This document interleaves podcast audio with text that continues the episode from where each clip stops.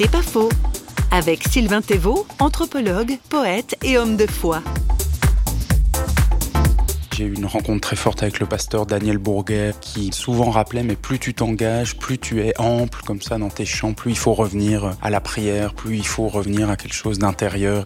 Puis peut-être l'écriture a cette fonction-là.